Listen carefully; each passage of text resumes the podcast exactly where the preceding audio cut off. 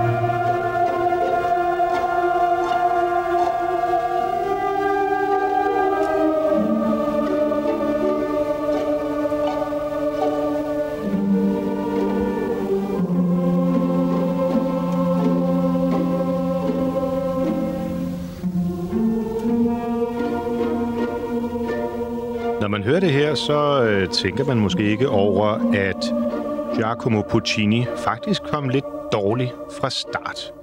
Det er nemlig Puccini, vi hører her. Det er nynnekoret fra hans kendte opera, Madame Butterfly. Og det er jo, ja, hvad skal man sige, det er honning direkte ind i øregangen. Men øh, Puccini, han måtte kæmpe med stoffet. Øh, hans første par operer er der nærmest ingen, der lytter til i dag. Le Villi, måske en sjælden gang, sådan for særlige aficionados. Edgar, hans anden opera, ja, den findes vist i en enkelt indspilning. Og også Madame Butterfly her, jamen den blev en dundrende fiasko, da den havde premiere tilbage i begyndelsen af forrige århundrede i 1904 på La Scala. Derfor så måtte Puccini tilbage i arbejdskammeret. Og det her, det var blandt andet noget af det, der kom ud af den reviderede version.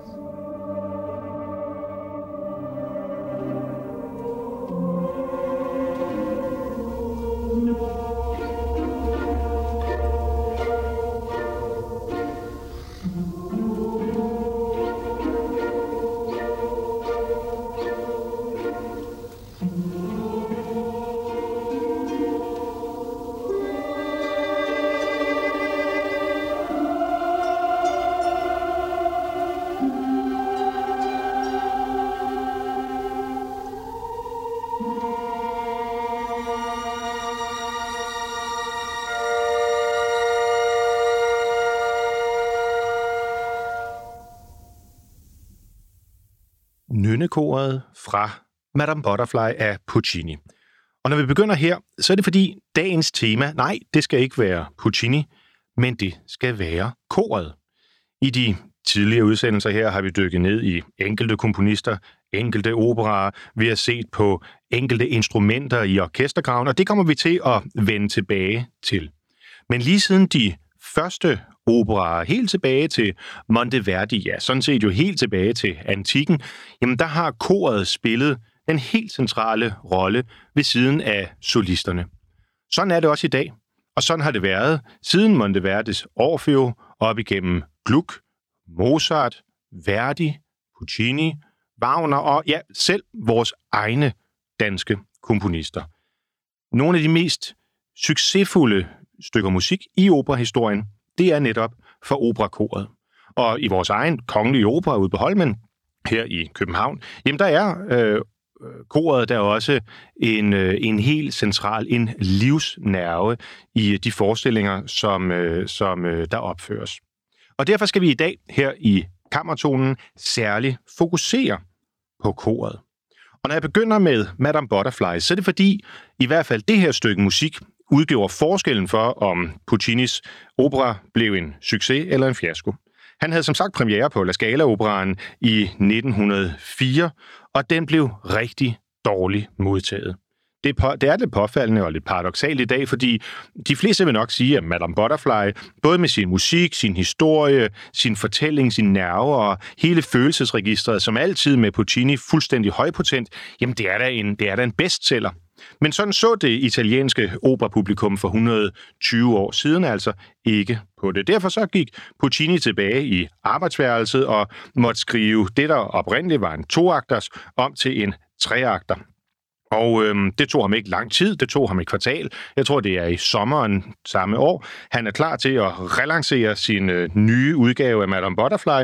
Og det, der så er en af de centrale forskelle, ja, det er, at hvor den oprindelige altså bestod af to akter, så skriver han lige nynnekoret her, som adskiller det, der oprindeligt var de to akter, så det bliver til anden og tredje akt. Og der er jo noget særligt over det. Der er nærmest noget nonchalant over det. Altså det her med at få at vide, publikum kan ikke lide det, du laver, så lav noget andet. Hmm, hvad skal vi gøre? Ja, vi skriver et, en korsats, som, øh, som publikum vil, øh, vil kunne lide. Har vi nogen tekst til det? Nej, fint. Men så laver jeg da bare et nynnekor. Fordi der er der ingen grund til på den måde at lade sig gå på af, at librettoen er begrænset. Så laver jeg da bare et korsats, hvor der nynnes alene det er jo en øh, nonchalant, en, øh, en øh, hvad skal man sige, en, ja, en bon vivant tilgang til, øh, til operaen, til musikken, til gebeten, som på en eller anden måde klæder Puccini rigtig, rigtig godt. Han er simpelthen bare en fantastisk komponist, som mestrer orkestret, sangen, koret og det hele. Og hvis publikum ikke kan lide det, jamen så smider jeg da bare lige en korsats ind, også selvom jeg ikke har nogen tekst at bruge. Nå, Nok om Puccini, nok om, øh, om øh, øh, Madame Butterfly. Det, vi skal tale om i dag, og det, som er i øh, fokus i dag, ja, det er altså koret. Og koret spiller jo en central rolle. Ikke bare i de italienske operaer, men i de tyske, i de franske, i de danske osv. Vi skal prøve her denne søndag eftermiddag at komme igennem nogle af de allermest centrale. Og jeg tror, de fleste, hvis man taler om øh, operans kor, vil tænke på den tyske komponist Richard Wagner. Og måske endda i især vil tænke på hans, øh, hans eneste sådan lidt mundre opera, nemlig Mestersangerne fra Nürnberg. Den indledes ved en pompøs overture, hvor man hører i den grad messingblæser og hele orkestret give den fuld gas. Lad os lige prøve at, øh, lad os lige prøve at få en fornemmelse af, hvordan Mestersangerne den åbner.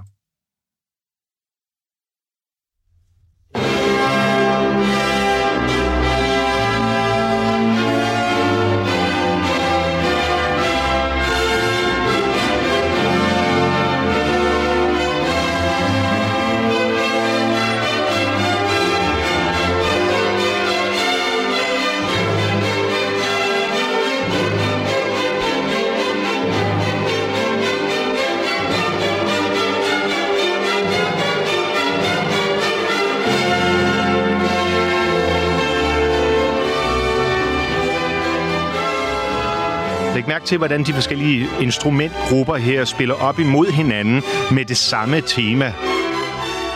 Eksplosivt. Stemningsfyldt. Begejstret. Det er en fuga, som vi her hører dirigeret af Sir George Solti. Og bedst som eksplosionen det nærmest ikke kan blive mere intens, ja, så åbner Wagners mundre opera om de glade mestersangere fra Nürnberg netop med koret.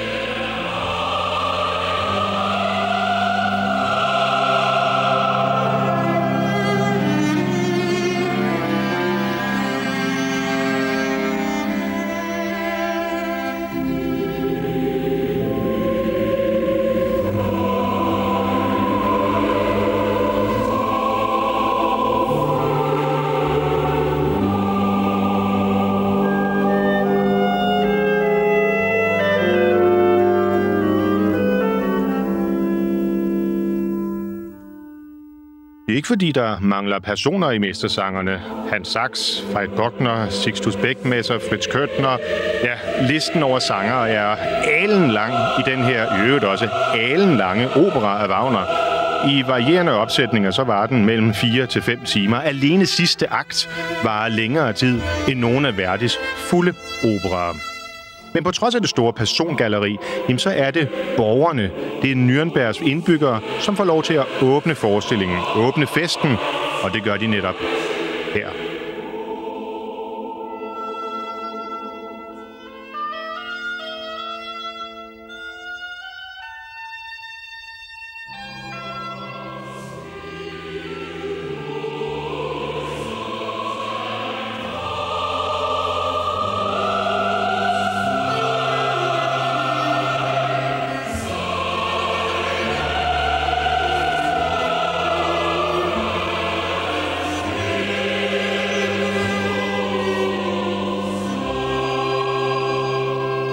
Modsætning til mange af Wagners andre operaer, Parsifal, Tannhäuser, ja, hele ringen med de fire, øh, de fire historiske, mytiske fortællinger, så handler mestersangerne nemlig hverken om helte eller guder. Det handler om helt almindelige mennesker. Folk som dig og mig, godt nok lige lidt længere tid siden, det handler om middelalderens tyskere, som rent faktisk mødtes og dystede på skønsang.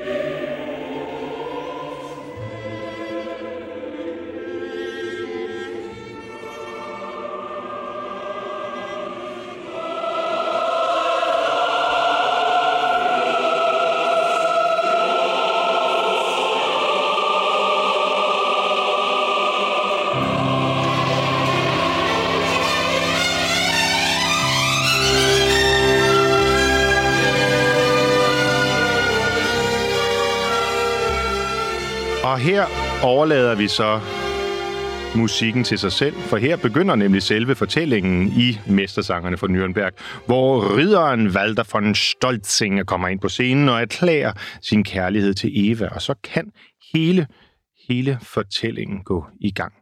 Det er Wagner for fuld udblæsning. Wagner, som ja, deler vandene, må man sige, både historisk, øh, politisk øh, og musikalsk på mange måder, men som i min verden, når vi taler om opera, når vi taler om operakor, er fuldstændig umulig at komme udenom. Så er du blevet lidt mere sulten på Wagner, på de storladende orkestersatser, jamen så er Mestersangerne et rigtig godt sted at begynde. En anden komponist, som når vi taler om de store øh, korsatser, er nærmest umulig at øh, komme udenom, det er øh, selvfølgelig den italienske mester, nemlig Giuseppe Verdi.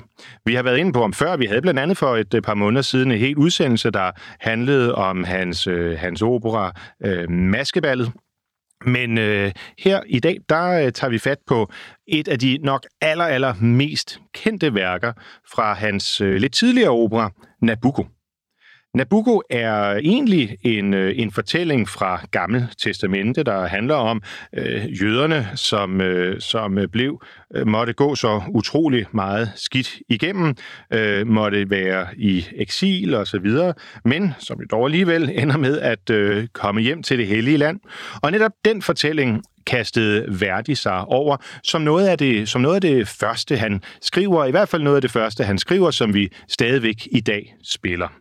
Øh, Nabucco har øh, premiere i 1842, øh, og øh, med Verdi, der er født i 1813, ja, så er det lidt af det, man nok kan kalde for et, for et ungdomsværk.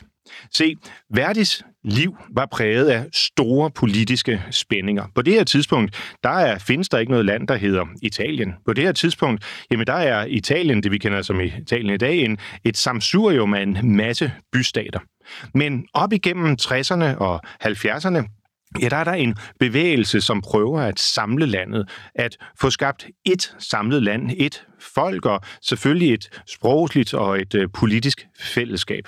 Og hvad skal man bruge, når man sådan rigtig skal skabe en ny, stærk, folkelig bevægelse? Ja, så skal man have noget musik. Så skal man have noget, der kan fænge og noget, der kan samle folk. Og på det her tidspunkt i Italien, ja, der var netop øh, Nabucco blevet øh, lidt af en landeplage, eller rettere i hvert fald et af, af, af korsatserne blevet lidt af en landeplage. Og det er selvfølgelig sangen, eller korsatsen, var Pensiale Solari Dorate, altså flyv tanke på gyldne vinger. Det lyder jo næsten som en politisk tale, og det blev det faktisk også, fordi netop var Pensiero, det blev en øh, slagsang, kan man godt kalde det, for, øh, for de og for dem, der ønskede Italiens forening. Skal vi ikke lige høre, hvordan den her korsats gik fra egentlig at være en ung italiensk komponists første forsøg med operaen, til at blive den sang, der om noget kom til at personificere samlingen og skabelsen af det Italien, vi kender i dag.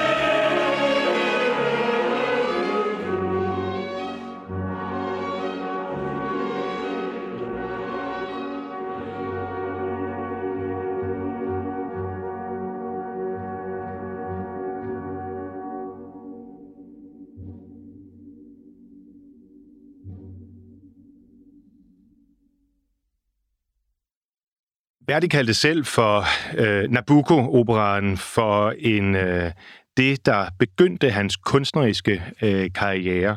Og han skriver i sin biografi, citat, Selvom jeg havde mange problemer at kæmpe med, så står det fast, at Nabucco blev født under en heldig stjerne. Og det må man jo nok give øh, den gamle italienske opera-reformator ret i. Det er simpelthen godt komponeret, både orkestreret og melodien er tilgængelig. Jeg tror ikke, der findes nogen, selv folk, som, som siger, at de aldrig nogensinde har hørt eller kunne tænke sig at høre opera, så findes der næppe nogen, som ikke på en eller anden måde kan genkende til, øh, til den her melodi, til den her sang.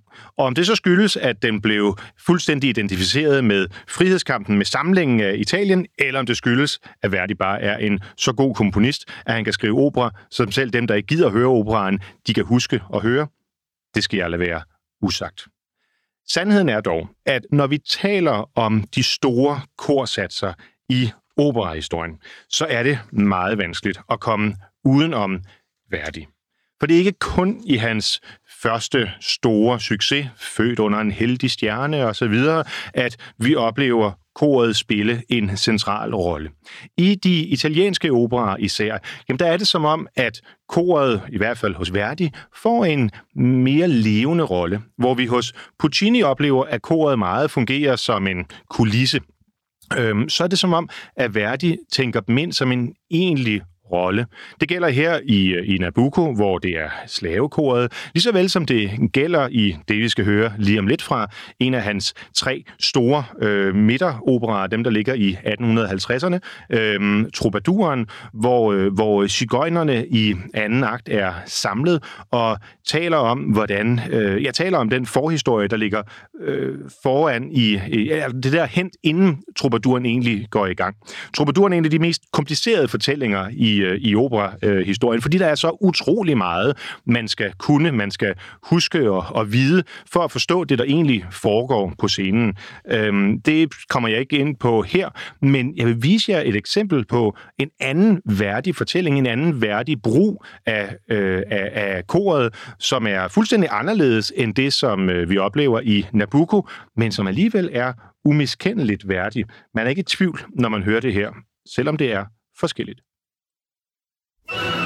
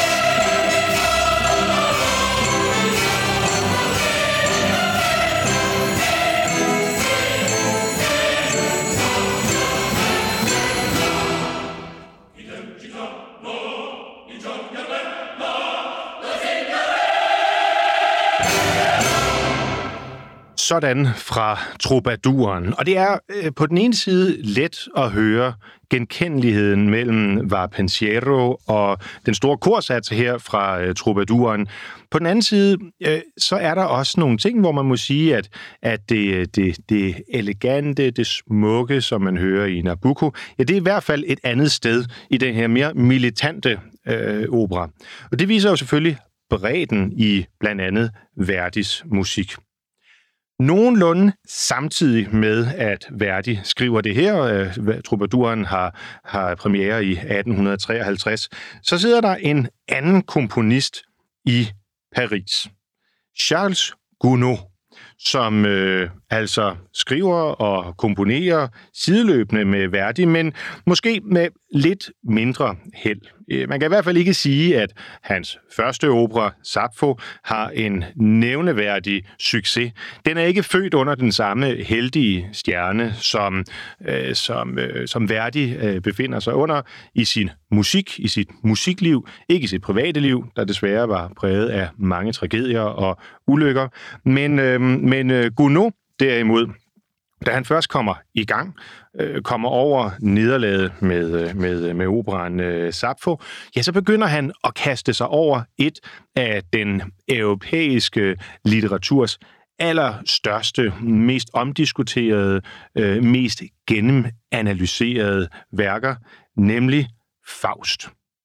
Altså Goethes Faust, om den ulykkelige professor, der sælger sin sjæl til djævlen for at få lov til at opleve alle de skønne ting i livet i troen på, eller håbet om, eller måske den tabte illusion om, at det egentlig kan gribe ham. Han tror ikke på, at kærligheden kan fange ham, og indleder derfor sin, sin pagt med den onde selv.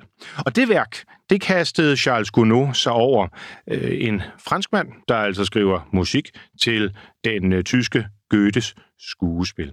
Og i modsætning til den første opera, så blev det faktisk en succes. Og det øh, må man sige, at det har holdt ind til den dag i dag. Når det er værd at, øh, at holde op imod øh, Verdi, så er det fordi, man jo meget ofte taler om, at der findes den italienske operastil, og der findes den franske operastil. Og det her tænker jeg ikke kun på, at man selvfølgelig synger på forskellige sprog, men der er nogle strukturelle ting, som, som adskiller sig.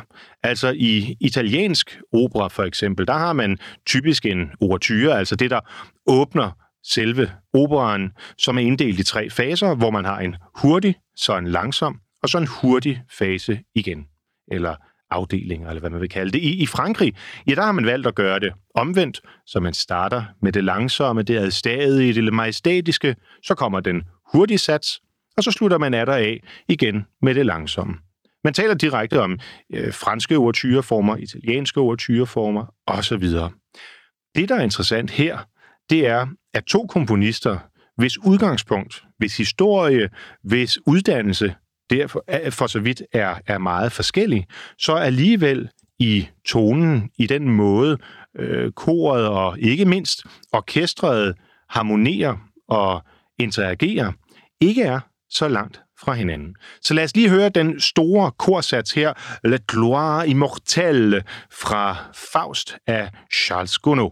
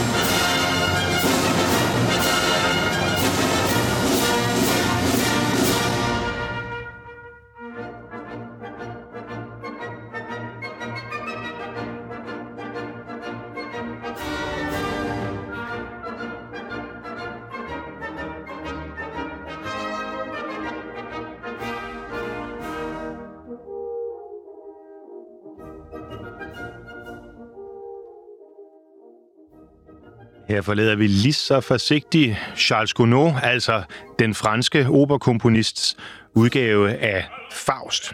Og vi befinder os her i midten af det 19. århundrede, omkring 1850. Det vi har hørt både af Verdi øh, med, med Troubadouren, det vi hører fra, øh, fra øh, Gounod her, og faktisk også det, vi hørte lidt tidligere, nemlig med Meistersinger. Så tænk over det. Og tænk lidt over den musik, man hører i dag, hvordan den varierer fra hinanden. Jeg må indrømme, jeg er ikke den faste P3-lytter, og jeg har meget svært ved at høre forskellen på de popnumre, der udgår fra det amerikanske sublime overflødighedshorn af moderne musik. Men overvej her, at her har vi altså haft en Richard Wagner, en Giuseppe Verdi og en Charles Gounod siddende i hvert deres land og skrevet de her mesterværker. Tænk over forskellene, tænk over nuancerne. Der er ting i det, hvor man kan sige, det er umiskendeligt fransk, umiskendeligt tysk, umiskendeligt italiensk, men de er alle sammen børn af den samme tid. Vi hørte her øh, Faust med øh, faktisk med indspilningen, som jeg kan anbefale, hvis man har lyst til også at høre solisterne, hvor det blandt andet er Kiete Canava, som, øh, som øh, synger. Og så hørte vi Sir Colin Davis, der dirigerede Orkester and Choir, and Chor des Bayerischen Rundfunks. Og det gjorde de jo sådan set ganske godt. Nu vender vi blikket lidt mod vores allesammens Danmark. Fordi vi har jo også nogle ganske habile operakomponister og korkomponister i Danmark. Prøv at tænke blot på øh, de store øh, korværker, vi kender i fra moderen, eller ja, fra bare højskolesangbogen, hvor multiple af de sange, vi øh, synger øh, rundt omkring i forsamlingshusene, jo også er udsat for store, øh, store korsatser. Så vi kan også noget her til lands. Og jeg ved ikke, om man kan sige, at vi som sådan i Danmark har en national opera. Altså, øh, jeg ved godt, at øh, alle tænker Elverhøj fra øh, Olsenbanden, når vi rejser os op, når vi hører øh, kong Christian stod ved højen, mast og så videre. Men jeg ved ikke, øh, måske skal vi lidt i et, en anden retning, hvis vi skal øh, finde en opera, der sådan ligesom er definerende for dansk øh, operahistorie. Jeg tænker, at vi måske skal øh, et, øh, et øh, smut forbi oplysningstiden. En af de helt store danske forfattere dengang, eller jeg ved godt, man andre steder i det daværende øh, kongerige kaldte det for Norge, men trods alt, vi kan jo dele lidt om ham. Vi skal forbi Holberg. Holberg skriver jo øh, en sand symfoni af fantastiske komedier. Blandt andet Maskerade. Og øhm, her er vi jo helt tilbage i omkring, jeg tror, 1720'erne eller noget i, øh, i den stil. Men, øhm, men øh, Carl Nielsen, han sidder godt 100 år senere og tænker, at den der, øh, det der skuespil, som jo egentlig er blevet ganske godt modtaget tilbage under Holbergs tid, og sådan set bliver opført som skuespil helt op til, til vores dage, og sikkert også lang tid efter, kunne der ikke blive en god opera ud af det? Og han kontaktede litteraturprofessoren Wilhelm Andersen, som, øh, som øh, hjalp ham med, eller i fællesskab, ah, det var nok Wilhelm Andersen primært, men i hvert fald fik udarbejdet en ny tekstversion, det man kalder for librettoen, som, øh, som altså Carl Nielsen satte musik til. Og det kom der en øh, treakts opera ud af, som øh, på mange måder har defineret både Carl Nielsen, men, øh, men sådan set også dansk øh, musik, dansk opera. Der er en særlig, det tror jeg de fleste vil være enige om, en særlig brug af orkestret, af rytmer, af melodier, af repetitioner, når vi arbejder med øh, Carl Nielsens øh, musik. Men der er også noget, noget umiddelbart, noget folkeligt, noget, noget ukompliceret og glad over ham. Man kan godt mærke, at det er den fynske spillemand, som er blevet til en af Nordens, ja, lad os bare sige ja, en af Europas store komponister. Maskerade havde, øh, havde premiere i 1906, det vil sige nogenlunde samtidig med Madame Butterfly, som vi begyndte med. Men der er på mange måder utrolig langt fra Carl Nielsen og til Giacomo Puccini. Øh, øh, Madame Butterfly foregår i Japan. Øh, Maskerade, der er man ikke meget i tvivl, det foregår i København.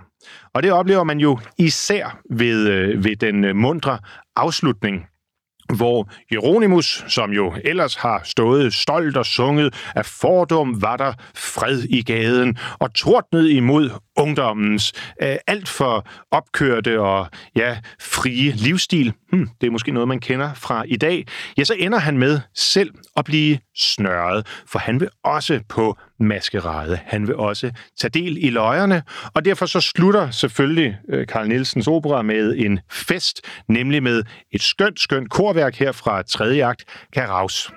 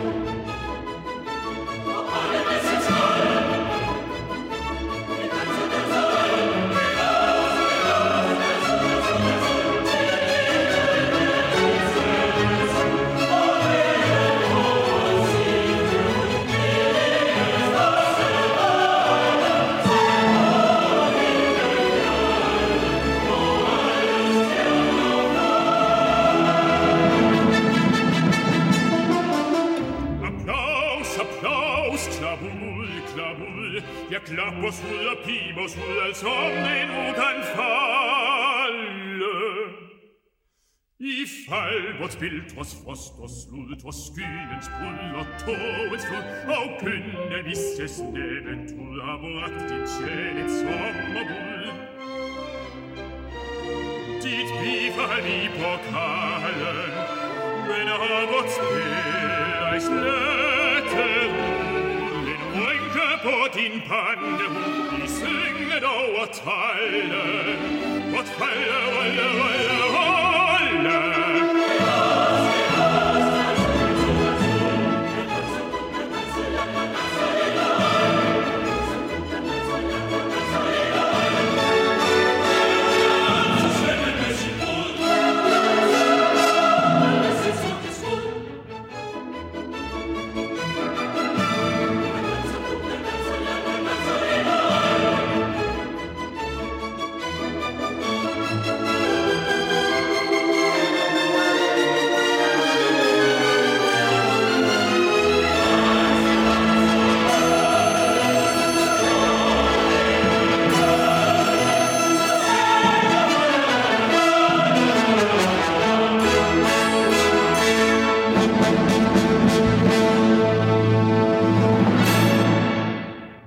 fra denne store virtuose danske opera Maskerade, jamen så springer vi igen lidt tilbage i tiden.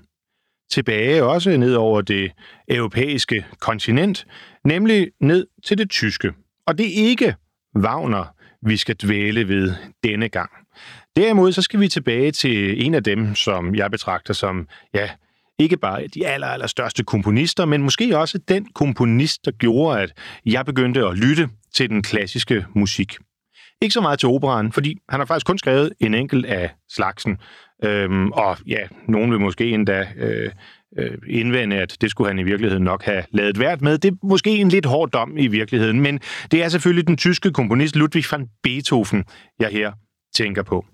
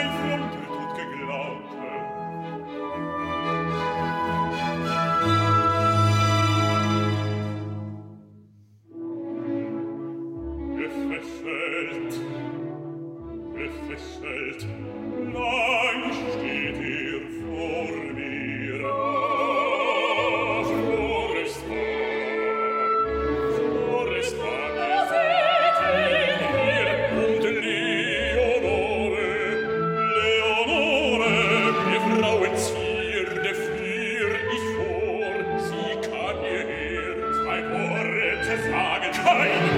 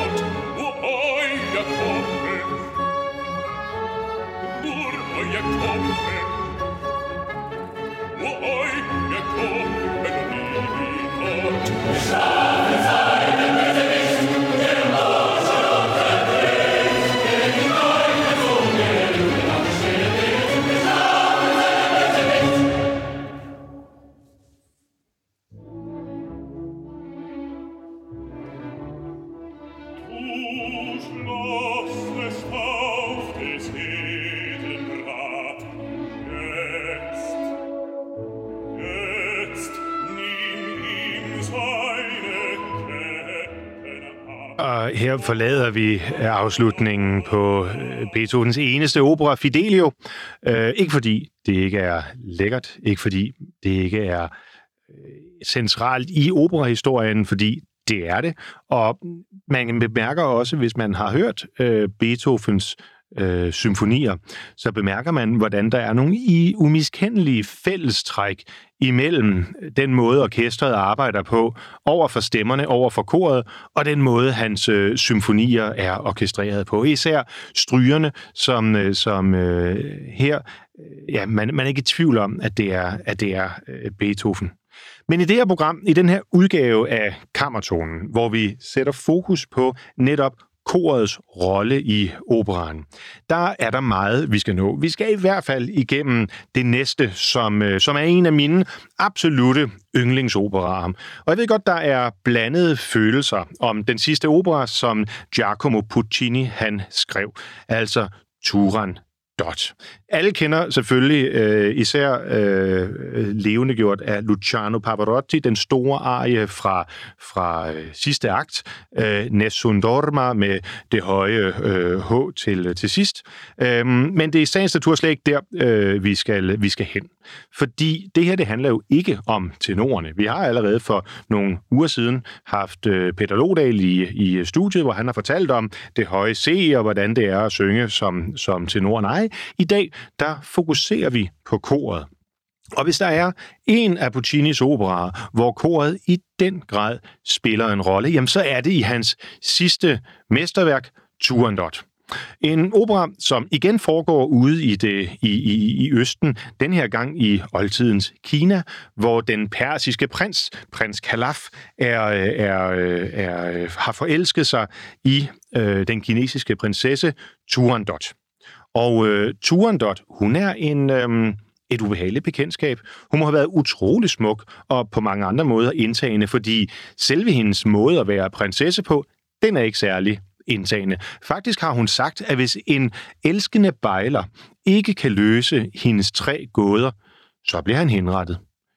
Hvis han kan løse gåderne, så vil hun give sig hen, så vil hun gifte sig med ham. Det er hele forhistorien i øh, til øh, Puccinis Turandot. Og men den, i første akt indledes det faktisk med, at øh, en af de uheldige bejlere kommer ind på scenen. Man ser ham lige, hvor efter han bliver ført ud, og man hører ham råbe en sidste gang Turandot, og så får han hugget hovedet af. Det skræmmer dog ikke vores, øh, vores held i operaen her, som er prins Kalaf. Han kommer ind på scenen i en vild tumult, hvor vi befinder os i, øh, i øh, i øh, Kina, i Peking, øh, hvor, hvor, hvor, hvor folket bliver pisket rundt af øh, kejserens øh, soldater, og der er en generelt meget, meget øh, anspændt, ophævet øh, stemning, og folk de famler rundt og kan ikke rigtig finde en vej og så videre. Men lige pludselig så øh, møder øh, Kalaf en, en stemme øh, og en hånd, som han øh, kan genkende, og det er hans far, som øh, Timur, som han blev øh, adskilt fra for længe siden, og Timur, faren, har været øh, fuldt igennem årene af Liu, der selvfølgelig er hemmeligt forelsket i Kalaf. Men det er slet ikke det, vi skal, øh, vi skal til endnu, fordi det øh, ligger i de senere akter. Nej, det vi skal høre nu, det er, hvordan Puccini han bruger koret netop til at beskrive den her tumultariske stemning, som åbner første akt.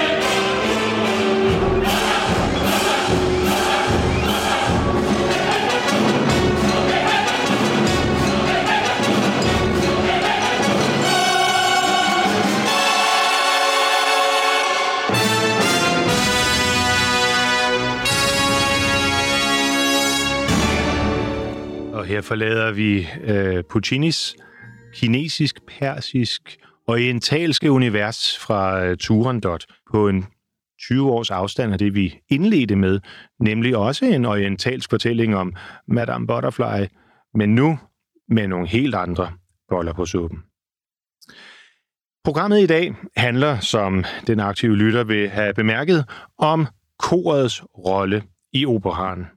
Og der er øh, især en værdig opera, som det er meget svært at komme udenom. Det er selvfølgelig Aida.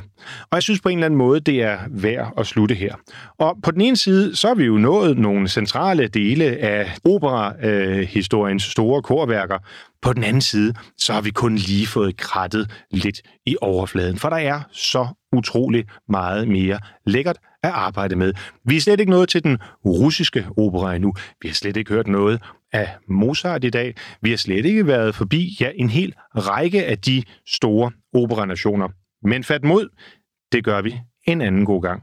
Nu runder vi af med Triumfmarschen, korsatserne, det storladende fra Verdis Aida.